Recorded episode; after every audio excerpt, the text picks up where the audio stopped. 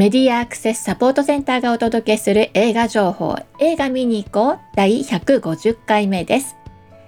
2013年11月23日に収録しています。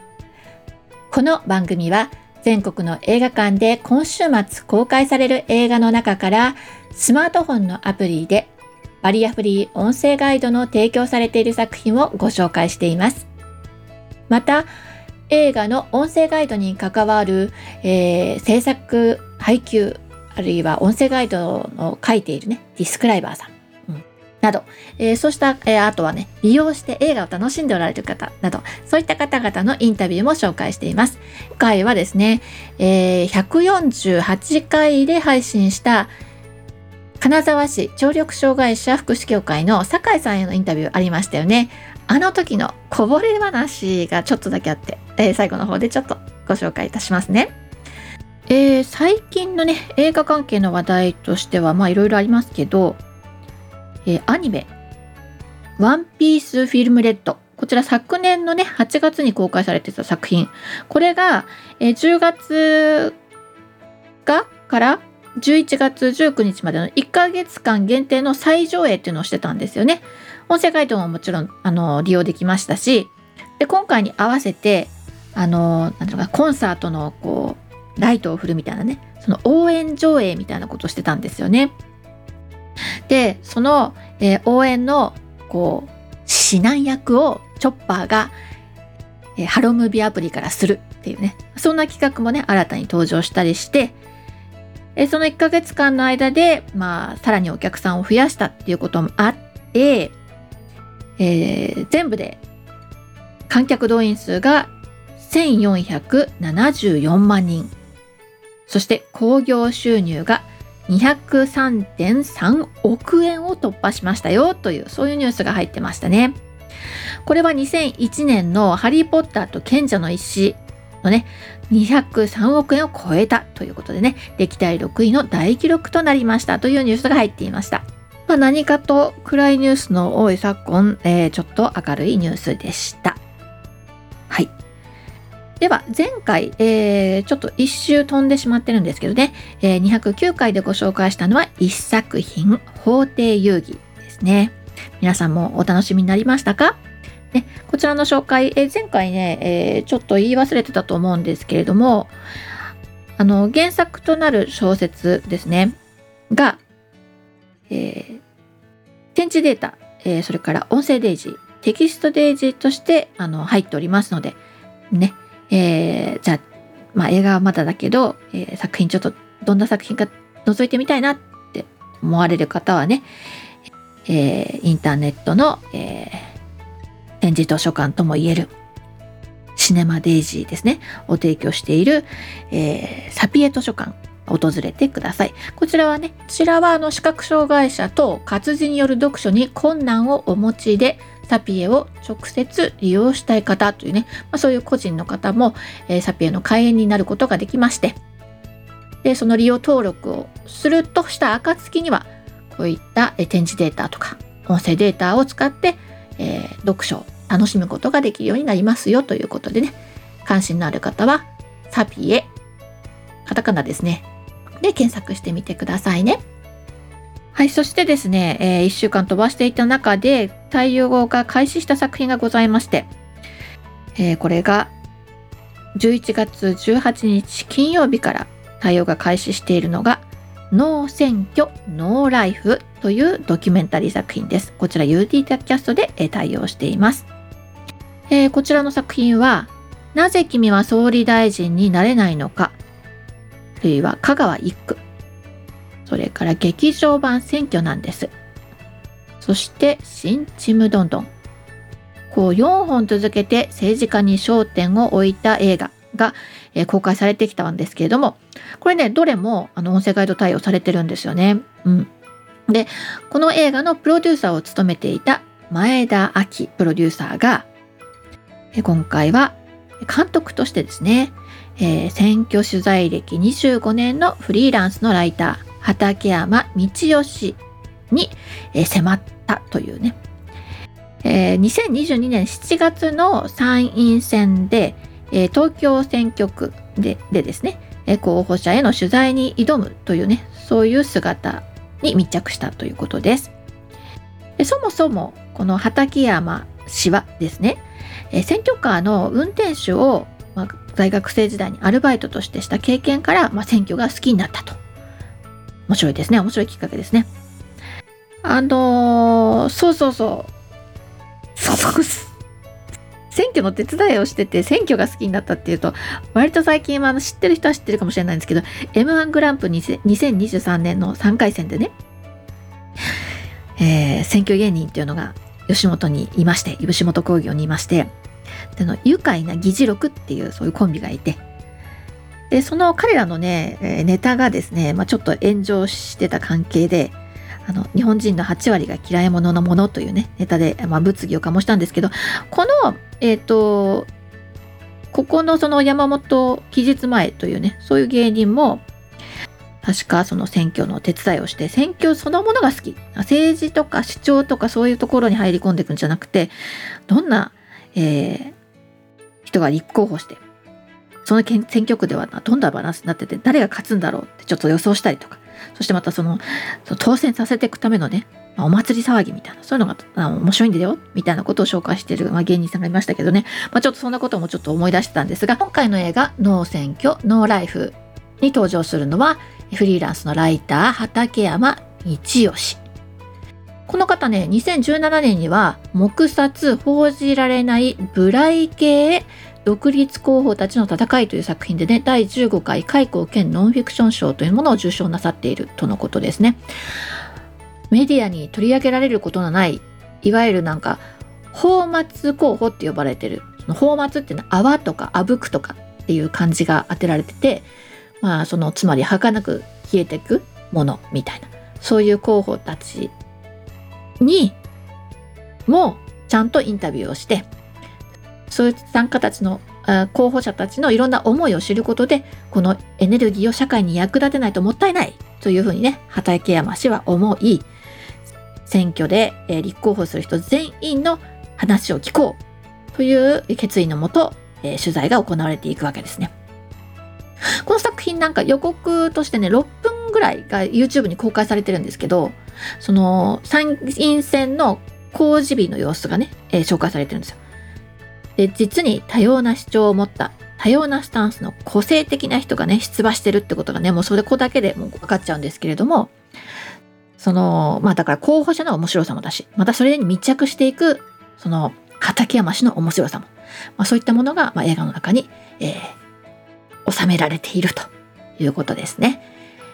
109分の作品、えー、これねこあの紹介が1週間遅れちゃったって言ってたんですけどそうは言ってもこれからね各地で、えー、公開がされていきます。ね、まだお近くの映画館では公開されてないよっていう人もね多いんじゃないかなと思うんでお近くの、えー、映画館で上映されることがあったら是非お楽しみいただければと思います。そして今週末から太陽が開始する3作品をご紹介します。えー、タイトルだけ先にご紹介すると「首」それから「飛んで埼玉琵琶湖より愛を込めて」そして「春の絵春画」の3作品です。首はですね11月23日公開日からハロームービーに対応して2時間11分の作品です。えー、北野武が構想に30年を費やしたという作品なんですがあのー、北野武あのビートたけしの名義で書いてた恋愛小説アナログがねもう割と最近公開されてたんですよね。こちらはま監督と脚本が違っていて、まあ、あの非常に美しいあのラブストーリーと恋愛の物語だったわけなんですけれども、え、この「首」という作品はね北野武作品ということで監督も脚本も北野武が手掛けておりまして自らの手による原作小説があるんですが、まあ、それとは異なる映画ならではの北野流戦国ものとなっているようです。で北野監督がビートたけし名義で橋場秀吉役を自ら務め明智光秀を西島秀俊織田信長を加瀬亮黒田官兵衛を浅野忠信。秀吉の弟羽柴秀長を大森直。秀吉に憧れる農民を中村獅童。といったね豪華俳優陣がいやキャラ、まあ、個性的なキャラクターを演じます。この作品すでにね、えー、今年の5月、えー、第76回カンヌ国際映画祭に、えー、プレミア出選出されてまして、で、まあ、公開されているんですね。で、それに先立ってこんな風に監督が語っていたので、これをご紹介しておこうかなと思います。日本の時代劇というと、映画でも NHK の大河でも戦国時代の英雄の裏の話は描かれない。要するに、ああいう人たちはろくなものじゃないですから。単なる悪いやつで、成り上がるためにいろいろなことをやってきた。フランシスコ・ザビエルの書いたものなんかを読むと、日本に来て布教活動をして一番驚いたのは、修道って言って、まあ男色なんだけど、男色って男で色って書くね。うん、男色なんだけど、それがごく普通の一般庶民の中にまではびこっていたこととある。これまでの時代劇にも、故障の森蘭丸とかは出てくるのに、そういう実態はあまり描かれてこなかった。ね。っていうふうに語ってます。修道っていうのは身分とか立場の差がある男性同士の男色。あの、いわゆるその、パワハラ？上司みたいな感じかな。まあ、望もうが、望む前が、まあそういう関係というね。で、ここで本作では、それが正しいか正しくないかではなく、当たり前にそういう世界があったことを平気で書くようにした。というふうに、まあ、監督語っております。これあの、先日ね、えー、日本外国特派員協会での、えーと記者会見で、北野監督が、まあ、ジャニー北川による性的加害問題についてね、質問されて答えてるんですよね。でこれの答えっていうのが、やっぱりこの映画の作品の中にもあるのかなという感じがあって、で、あの、いいとか悪いとか以前に、それがこうあったっていうようなことを、まあ、描いているという、そんな作品かなというふうにも思いますね。で、この時代が変化していくにつれて、そこのそこに紛れもなくあったものの評価とかその対処の仕方って変わってきてるんですよね。で例えばしつけと称した暴力とかね。あるいは人の見た目を揶揄することで取る笑いとか。あるいはあの相手のね性的な思考とかあるいはその状況考え方もう排除、まあ、全然考えずにもせずにあの人はまだ結婚しないとかまだしないのかとか、どうしてしないのかとか、いろいろ詮索したいとかね。そういうことっていうのはやっぱり良くないよっていうのが、まあここごく最近ね、えー、表立って、えー、言うことができるようになったと思うんですよね。今までは、まあ、そういうことを言うと、まあ、あいつはなんか後ろぐらいからそんなこと言ってとかってね言うんだけどそうじゃなくて、えー、基本的な価値観がちょっとずつスライドしてきてるかなと。まあそんな中でね、えー、あえて北野武が描き出す世界ということですね。まあもともとその何て言うのかな暴力とかねそういったものを映画の中にこう映し出すと、まあ、そんな作品かなというふうに思います。でえっ、ー、とまあその暗くて重たい作品っていう感じよりもですねやっぱりエンターテインメントとして、えー、人間のまあおかしみみたいなものもね、えー、ふんだんに、えー、描かれている作品ということで、社会などで見た人たちのね、評判もいいですよね。で、あのー、こういう、こう、なんていうのかな。たくさん人が登場する作品って、あの、私、あの、音声ガイドだけで聞いてると、難しいなって思いましたね。歴史上の人物とかで、まあなんか聞いたことがあるような人でも、当たり前のようにね、えー、名前だけでボンボンボンって言われてて、つまりそれはどういう人だっけとか、これだけたくさんいる登場人物の中でどういう関係なんだっけとかね。あのー、目つぶって聞いてるだけだと本当に混乱するんですよね。それは私がその日常的に視覚障害者じゃなくてそのただ目をつぶっただけのにわかだからっていうのはもちろんあるんだけどでもなんか私があのにわかに見えなくなっても映画を楽しんでいたいなっていうふうに思ったら、まあ、自分今ちょうどねあの音声ガイドまた書いてる時期だってこともあって何て言うのかな自分が書いてるとじっくり見てるからもう前後の関係とかってちゃんと分かってか分かっちゃうんですよね。だけどじゃあ自分がお客さんで見てる時って初めて出てくる情報に結構アップアップしちゃってちょっとこう適当に取捨取捨選択しながら作品楽しむんですよね。あれこれ何かなって思っても保留にしたりとかしながら見ていくんだけれどもそういうふうにしてても存分に映画を味わったり楽しむことができるかなみたいなでそのためのガイドって何かなみたいなこともね、まあ、ちょっとこの機会に改めて感じたりしてましたね。まあ、あの映画のね純粋な楽しみ方とはずれてしまうんですけどね。どうしても職業病なのかな。あのどんなガイドがついたのかなっていうふうにねちょっとワクワクしながら映画館足運んでみたいと思います。はい。えー、211分ですね。えー、そうですね。はい。えー、北野武監督の「首」えー、2時間11分の作品でハロームービーに対応しています。次にご紹介するのは飛んで埼玉琵琶湖より愛を込めて。こちらは11月23日公開日からハロームービーに対応して1時間56分の作品です。飛んで埼玉というのはね、埼玉県の自虐ネタを詰め込んだマヤ・ミネオのギャグ漫画なんですよね。で、これが実写映画化されましてね、でもすでにあの1作目、えー、二階堂ふみとガクトというねダブル主演で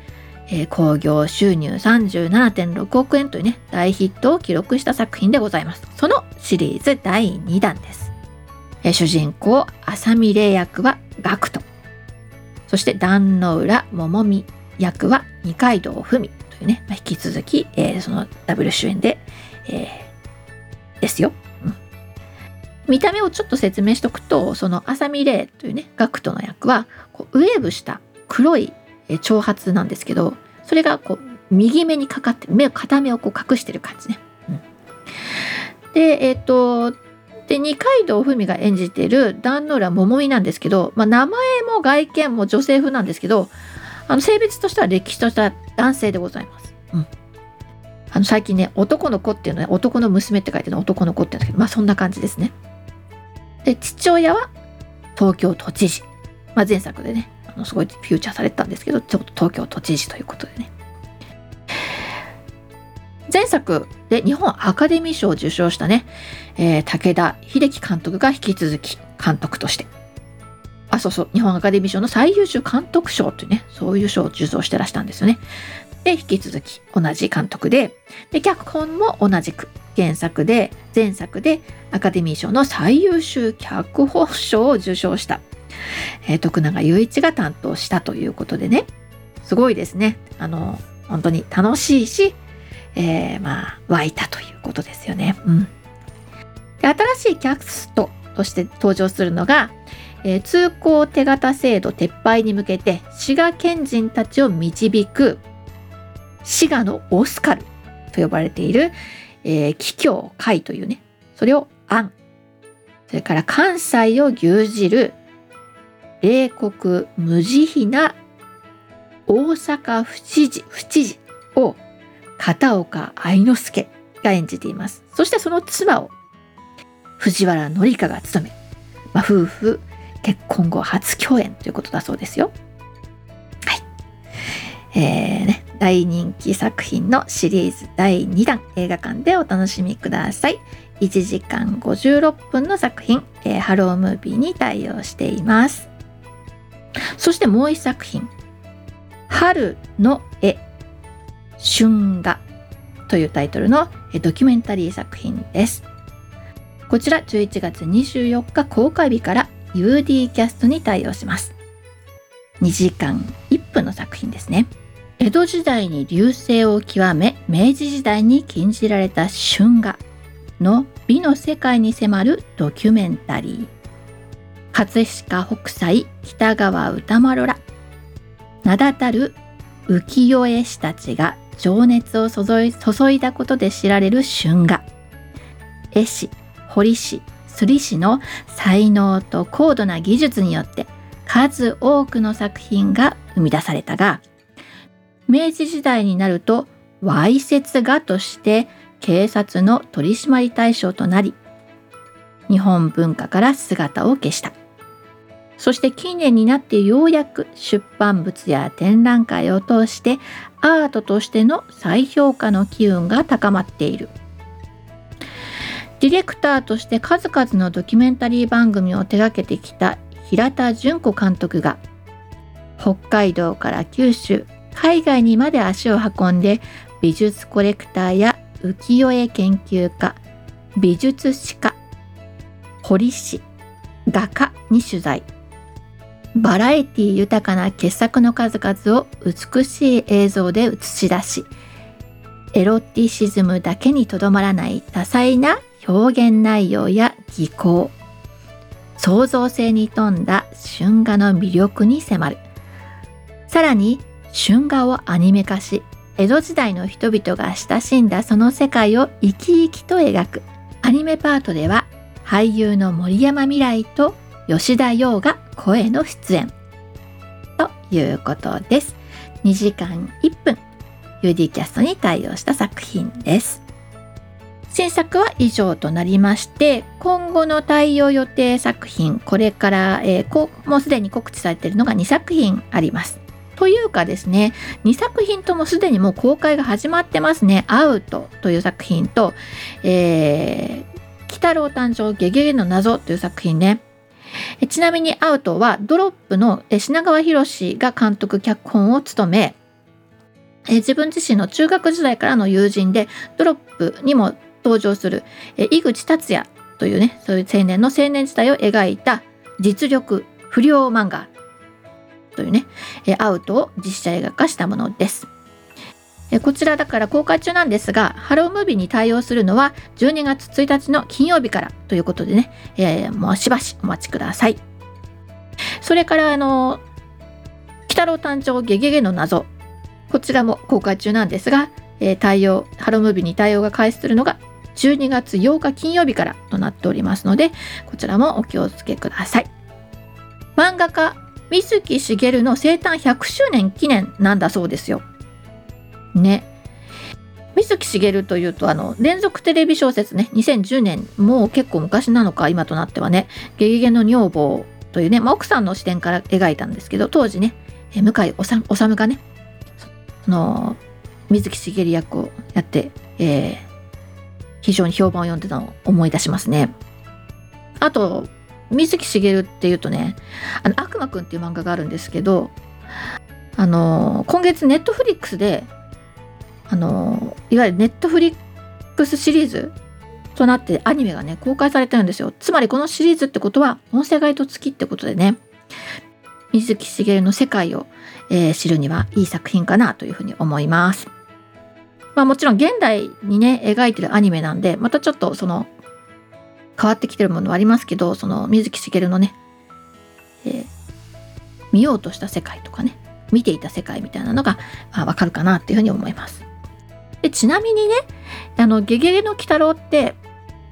テレビで放映されてますけどあの確か副音声なかったんですよね。じゃあ皆さんどうやって共有してるかなって思っててでサピエ図書館見たんですよ。でそしたらねその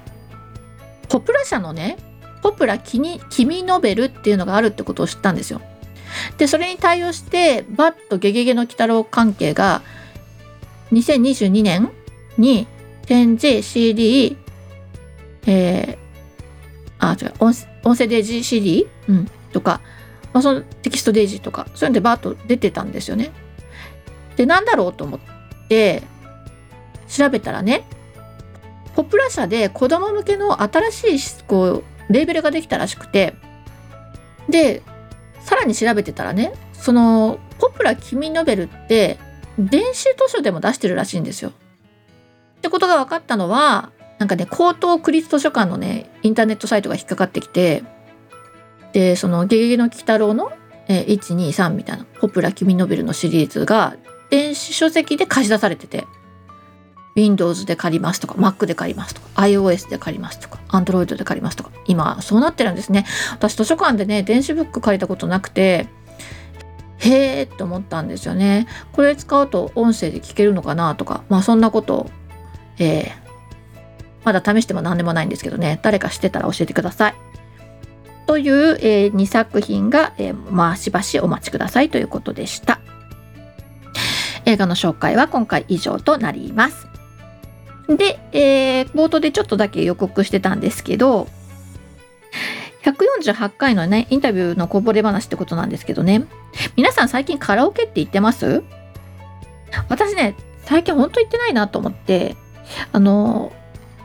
まあ、ちょっとね職場あのマスクじゃないんですけどの仲間たちとあの、まあ、慰労会みたいな感じでね、年1回ぐらい行ってたりとかしたしてたんですけど、それももうなんかコロナになってめ今めっきりなくなってますね。で、まあ、全国的にね、もともとカラオケ好きだった人たちもそう、そんな感じになってるかもしれないし、まあどうなんでしょうね、皆さんの世の中のこうカラオケ状況。私の予備校時代、すごいカラオケブームだった時代なんですよ。で、何年前よ ?30 年とかもう本当どんだけ昔の話してんだっていう感じですけどね。あの頃の仲間と行ったの楽しかったな。まあ勉強しとけよって話なんですけどね。なんて今ちょっと思い出してるんですけど。でね、なんでそんな話かっていうと、その、まあ、どうぞお聞きください。結構ね、ろう者の皆さんとカラオケに行くことが以前あったんですけど、みんな手話手話で歌うんですよ。おー、楽しそう。本当にこれね、